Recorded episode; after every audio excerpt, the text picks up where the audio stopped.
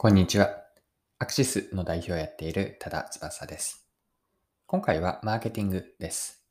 この内容からわかることは、マーケティングでこれからも大切にしたいと、大切にしたいなと思うことを5つに絞って紹介ができればと思っています。で、後ほど5つ紹介していきますが、私自身が一人のマーケターとしてこれからもずっと大切にしたいと思っていることです。それでは最後までぜひお願いします。今回触れていきたい、皆さんと一緒に考えていきたいのは、マーケティングで大切なことって何だろうと、こんな問いかけについてです。で、いろいろ皆さんの中でも出てくるのかなと思うんですが、最初に結論、私が思っているマーケティングで大切なこと5つ言っておくと、1つ目が顧客からお客さんですね。顧客から選ばれる理由を作る。2つ目が、その選ばれる理由というのは独自価値であること。3つ目が、価値提供はお客さんを理解することから始まる。四つ目、マーケターの役割は恋のキューピットである。四つ目がお客さんの成功や幸せに貢献する。で、以上の5つはですね、ランキングというよりも5つ全体でこう流れのように、ストーリーのよのようになっているというのが特徴かなと思います。はい。では順番に最初の1つ目から説明をしていくのでよろしくお願いします。はい。一つ目にマーケティングで大切にしたいと思っているのは、お客さんから選ばれる理由を作ることです。で、これはですね、私のマーケティングの一言の定義とすごく深く関わっていることなんですが、マーケティングというのは、顧客から選ばれる理由を作る活動全般。こんな風に私は説明する一言の定義としてマーケティングを捉えているんです。もう一度言うと、マーケティングとは顧客から選ばれる理由を作る活動全般です。ここで言ってる選ばれるというのは、お客さんに買ってもらえたりとか、使ってもらえる、お店の来店とか、ウェブページへの訪問、またはダイレクトに指名をしてくれることです。まあ自分たちがお客さんに選ばれ続けるから、つまりお客さんにそれだけ指示をされているから、ビジネスとして存続している、いけるわけです。でこの選ばれるというのを偶然に頼るのではなくて、マーケティングによって意図的に選ばれる確率を高めていく。これが一つ目の大切にしたいと思っているお客さんから選ばれる理由理由を作るなんです。はい。では二つ目のポイントを見ていきましょう。で、その選ばれる理由とは何かに関してなんですが、マーケティングのポイントとして見てきた選ばれるというのを別の言葉を使って表現すると、お客さんへの独自の提供価値なんです。これが選ばれる理由です。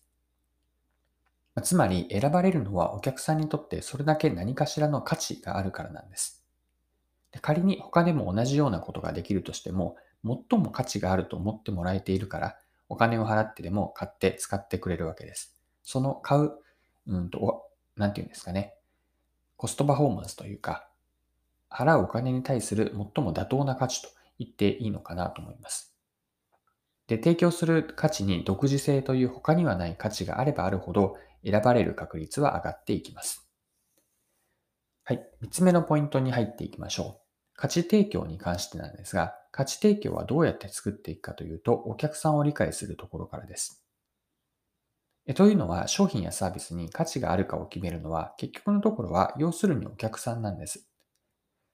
で、売り手とか提供者側がどれだけ自分たちの商品サービスに価値があると思っている、まあ、信じていたとしても、お客さんがそれを価値だと思わなければ、ビジネスでは結局価値だとは言えないんです。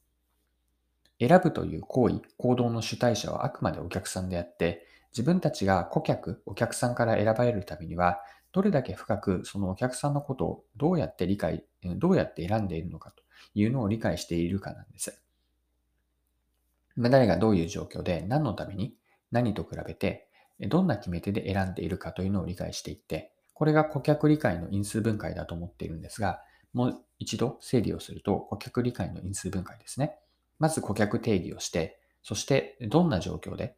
つまり背景とか利用シーン、その利用シーンで何のための目的なのか、そして選ぶときに他と比べて、これは競合プレイにあたりますが、他の選択肢は何で、そうした選択肢の中から選ぶ決め手としてどんな判断基準を持っていたのか。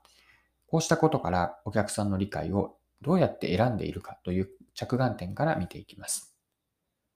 はい。ここまで5つの大切にしたいことのうち、えっと、3つまでを見てきました。中間として振り返っておくと、1つ目が顧客から選ばれる理由を作ること。2つ目が選ばれる理由とは独自価値であること。3つ目が価値提供はお客さんを理解するところからです。で4つ目にあたるんですが、これは少し補足は必要かなと思っていて、マーケターの役割は恋のキューピットであること。で、3つ目でお客さんを理解することが大切であるという話をしたんですが、マーケターが理解をする対象というのはお客さんだけではなくて、もう一方、提供する商品やサービスについてもなんです。でこのようにお客さんの理解と、そして商品、サービスですね。お客さんと商品の両方を理解しているからこそ、マーケターはこの2つ、両者をつなぐことができるんです。でこの意味で私は今のような表現で、マーケターの役割は恋のキューピットという捉え方をしました。もう少し堅苦しい言い方をすると、仲人と言ってもいいかもしれないですね。あの、両家の縁談を取り持つ役割の仲人です。で、顧客理解というのは、うんと、建前とか表面的なものだけでだけではなくて、奥にある本音の両方があって、うんと、一方の商品とかサービスへの理解は、これも表面的なもので終わらず、つまり機能とかスペック、サービスメニューだけではなくて、もっともっと奥にある、例えば開発の背景とか、苦労話、問題意識があって、作り手がどういう思いを込めたのか、哲学だとか、ブランドとしての世界観、このような奥まで商品、サービスについても理解していきます。で、このようなお客さんの深い理解と商品の深い理解、両方をやっているからこそ、両者を結びつける恋のキューピットにマーケターはなれるわけです。はい、5つ目、最後です。お客さんの成功や幸せに貢献する気持ちです。で、これはマーケターの原動力として常に持っておきたいと思っているのが、お客さんに貢献したいという気持ちなんです。お客さんの相手の成功とか幸せに少しでもほんの1ミリでも貢献したいという思い、これがマーケターの原動力、ドライバーになっていくべきだと考えています。というのはお客さんって言ってしまえば、いわばマーケターにとっては他人、赤の他人なんですよね。ただし、お客さんのことを時には本人以上に理解していって、まあ、成功してほしいとか、幸せになってほしい、より良い生活をしてほしいという気持ちが嘘偽りなくあるからこそ、あるのかどうか、これがマーケターには問われていると思っていて、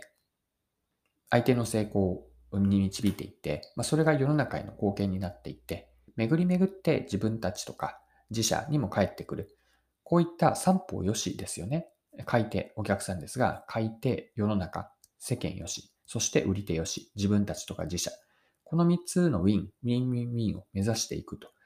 いうのがマーケターだと思っていて、これがマーケティングで大切だと思っているお客の成功とか幸せに貢献したいという気持ちです。はい、そろそろクロージングです。今回はマーケティングで大切にしたいことを5つご紹介をしました。最後に振り返る意味でも5つもう一度まとめておきます。1つ目がマーケティングとは顧客から選ばれる理由を作ること。2つ目がその選ばれる理由とはお客さんへの独自価値であること。3つ目は価値提供はどうやってやっていくかというと、お客さんを理解するところから始まります。4つ目は、理解する対象、マーケターが理解をする対象はお客さんだけではなくて、商品やサービスの深い理解があって、だからこそお客と商品を結びつけるマーケターの役割は恋のキューピットである。5つ目、最後が、マーケターが目指すというのは、お客さんの成功とか幸せに貢献したいということで、これがマーケターの原動力になっていくものです。今回も貴重なお時間を使って最後までお付き合いいただきありがとうございました。それでは今日も素敵な一日にしていきましょう。